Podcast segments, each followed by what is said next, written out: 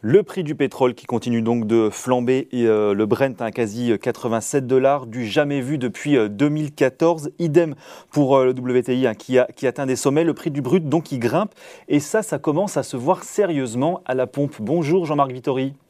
Bonjour Julien. Éditorialiste économique au journal Les Échos.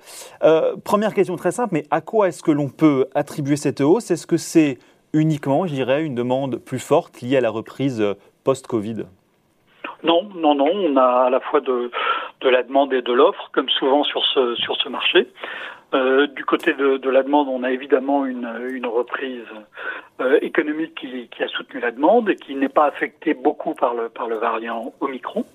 Il y a aussi la flambée euh, du prix du gaz qui est due à d'autres euh, à d'autres euh, facteurs que, que, celui du, pétrole, hein, avec notamment des tensions géopolitiques du côté russe, mais pas seulement.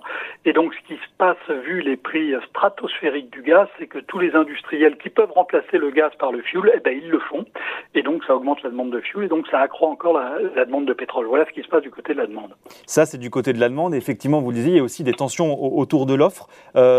c'est finalement les problématiques? Est-ce que c'est lié au fait notamment que les pays producteurs, les pays du Golfe notamment, ont tendance à ouvrir un peu trop doucement peut-être le robinet? Alors ça, c'est évidemment la première euh, explication. Euh, après la, la l'effondrement des cours qu'il y avait eu en, en 2020. Hein, je rappelle que le baril était descendu en dessous de la barre des, des 25 dollars. Euh, les, les, pays euh, pétroliers ont envie de se refaire un peu de, un peu de, de, de marge, au moins à court terme. Et donc ils rouvrent le robinet, mais alors très très très euh, prudemment. Et, et ils le font d'autant plus prudemment euh, que euh, certains d'entre eux ont des, ont des difficultés techniques euh, pour produire. Hein. C'est le cas du, du Canada où il fait très froid en ce moment et donc il est difficile de sortir le, le pétrole. Il y a des problèmes aussi au Nigeria, en Équateur, euh, en Libye. Et, et, donc tout ça pèse sur, l'offre. Il n'arrive même pas à, atteindre le niveau de production à peine supérieur qui s'était euh, euh, fixé à la fin de l'an dernier. Euh, mais ça, ce n'est que la première raison. Il y a d'autres raisons peut-être plus fondamentales et qui vont jouer à plus long terme euh, à l'œuvre. Et, et il y en a deux. La première, c'est que la, la, la, chute des cours que j'évoquais euh, s'est traduite par une baisse des dépenses de, de euh, d'exploration, hein, d'après le cabinet euh, spécialisé euh, Richtat Energy, ces dépenses devraient atteindre 600 milliards, un peu plus de 600 milliards de dollars cette année. Ce qui est une belle somme quand même, malgré tout. Voilà, c'est exactement, c'est énorme, mais c'est même 20% de moins que ce qui se pratiquait 20% de moins. 2019. Et, donc, euh, ben, quand on dé... oui, oui, oui, et quand on dépense moins, ben, on trouve moins, surtout que c'est de plus en plus difficile de trouver.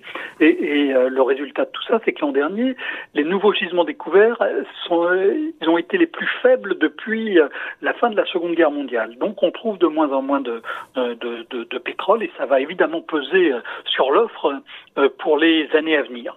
Et, et la deuxième raison, c'est ce qui se passe du côté des États-Unis. Vous savez que depuis 2014, les États-Unis sont redevenus le premier producteur mondial, avec notamment les, les, huiles de schiste. Euh, mais ces huiles de schiste, elles ont un modèle économique qui est, qui est très particulier. Il faut injecter sans arrêt beaucoup d'argent pour forer et trouver de, de, de, de nouveaux gisements à craquer euh, ensuite. Or, les producteurs de pétrole de schiste, ils ont envie de gagner un peu d'argent. Et, et, donc, euh, ils explorent, ils forent moins pour, pour l'instant. Et, donc, ça va peser aussi sur les, capacités disponibles. Et là, on ne parle pas en mois ou en trimestre, mais, aussi en, année. Donc, de, deux facteurs qui vont peser assez sensiblement euh, sur euh, les disponibilités de pétrole dans, les mois et les années à venir. Et un mot sur le gaz, parce que vous le disiez euh, au, début de ces échanges, ça peut être aussi effectivement de nature à détourner une partie de la demande, mais ça va peut-être aussi faire renchérir un petit peu les prix du gaz. Est-ce que là, la Russie est en train, tranquillement, discrètement, de se frotter les mains? Oh, bah, très vraisemblablement, je, je, ne suis pas dans le secret des, des leaders russes, mais, mais clairement, euh, la Russie joue un rôle euh, euh très très mmh. dominant sur ce marché euh, actuellement et, et, en fermant, alors là aussi les robinets, mais de manière beaucoup plus euh, ferme que ne le font les producteurs de, de pétrole. Hein. Il, y a, il, y a, moins de gaz que, que ce qui devrait arriver ou ce qui pourrait arriver en Europe de, de l'Ouest actuellement. Et donc, euh, effectivement, il y a, là, il y a un jeu politique très clair, sur fond aussi de tensions euh, autour de l'Ukraine. Bon, en un mot, les, les, conséquences, un baril à presque 87 dollars, jusqu'où est-ce que ça peut aller? Certains observateurs nous disent que ça va monter à 100, 150, voire même 200. Est-ce que ça, c'est des théories euh, auxquelles vous adhérez aujourd'hui? Alors oui, les gens de Goldman Sachs disent que ça va dépasser les, les 100 dollars dans la deuxième moitié de l'année. Il y a mm. d'autres experts qui parlent de 220 dollars, d'autres encore hein, de 150 à, à 200 dollars. Euh, ce qui est clair, c'est qu'aujourd'hui, on peut écrire une histoire de cette nature-là. Euh, on peut raconter à nouveau, ce qui n'était pas possible il y a 6 mois ou 12 mois, euh, on peut raconter à nouveau un, un marché du, du, pétrole qui s'emballe de manière durable, avec des conséquences évidemment euh, tout à fait majeures. Oui. Mais je voudrais aussi souligner que sur le marché du pétrole, on s'est raconté aussi à plusieurs reprises des histoires comme ça. Je rappelle que euh, il y a 15 ans, il y avait des gens qui voyaient le baril de pétrole à 380 dollars. Euh, et, et euh, le, le, marché du pétrole, c'est un marché où il y a à la, à la fois le jeu de l'offre et, de la demande. Il y a des jeux euh, géopolitiques qui sont très très puissants. Il y a des décisions aussi qui peuvent être prises par un producteur important comme l'avait fait l'Arabie Saoudite. Euh, euh, en, en, 2014. Donc il peut y avoir des jeux extrêmement euh, puissants et donc on a toujours des surprises. Hein. Le choc pétrolier de 1974 avait été une surprise. le choc pétrolier de 2008, hein, où le baril avait, avait frôlé la barre des 150 dollars, ça avait aussi été une surprise. Mais le contre-choc de 1986 et, et, aussi celui qui avait eu lieu beaucoup plus récemment euh, en 2014 avaient eux aussi été des surprises. Donc on, peut encore avoir des surprises, même si évidemment le fait de trouver moins de gisements et aussi d'avoir des tensions qui vont monter sur la question euh, écologique fait que le, couloir va se réduire petit à petit. Bien sûr. Et d'ailleurs à cette époque, le regretté patron de Total, Christophe de Margerie, disait il faudra s'habituer à un litre de diesel à 2 euh, euros de manière durable. Est-ce que là, ça va être l'année effectivement on va y arriver? Et qu'est-ce qui peut changer la donne finalement? Plus de renouvelables?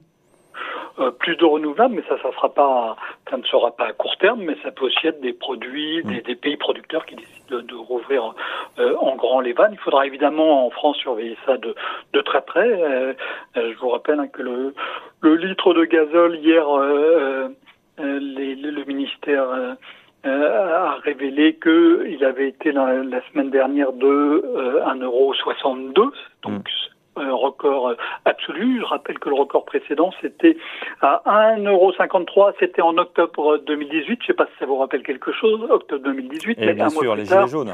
On avait les gilets jaunes autour des ronds-points et la hausse des, des, prix des carburants avait été euh, l'une des explications. Donc tension sur les prix, tension sur le pouvoir d'achat et puis aussi euh, tension sur euh, les échanges, hein, puisque la balance commerciale de la France est déséquilibrée, elle est en déficit. L'accroissement du déficit l'an dernier est provenu euh, notamment euh, du renchérissement du, du, prix du pétrole et, aussi d'un affaiblissement relatif de, de l'euro qui a rendu le prix du pétrole en dollars euh, plus, euh, plus cher qu'en une fois converti en euros.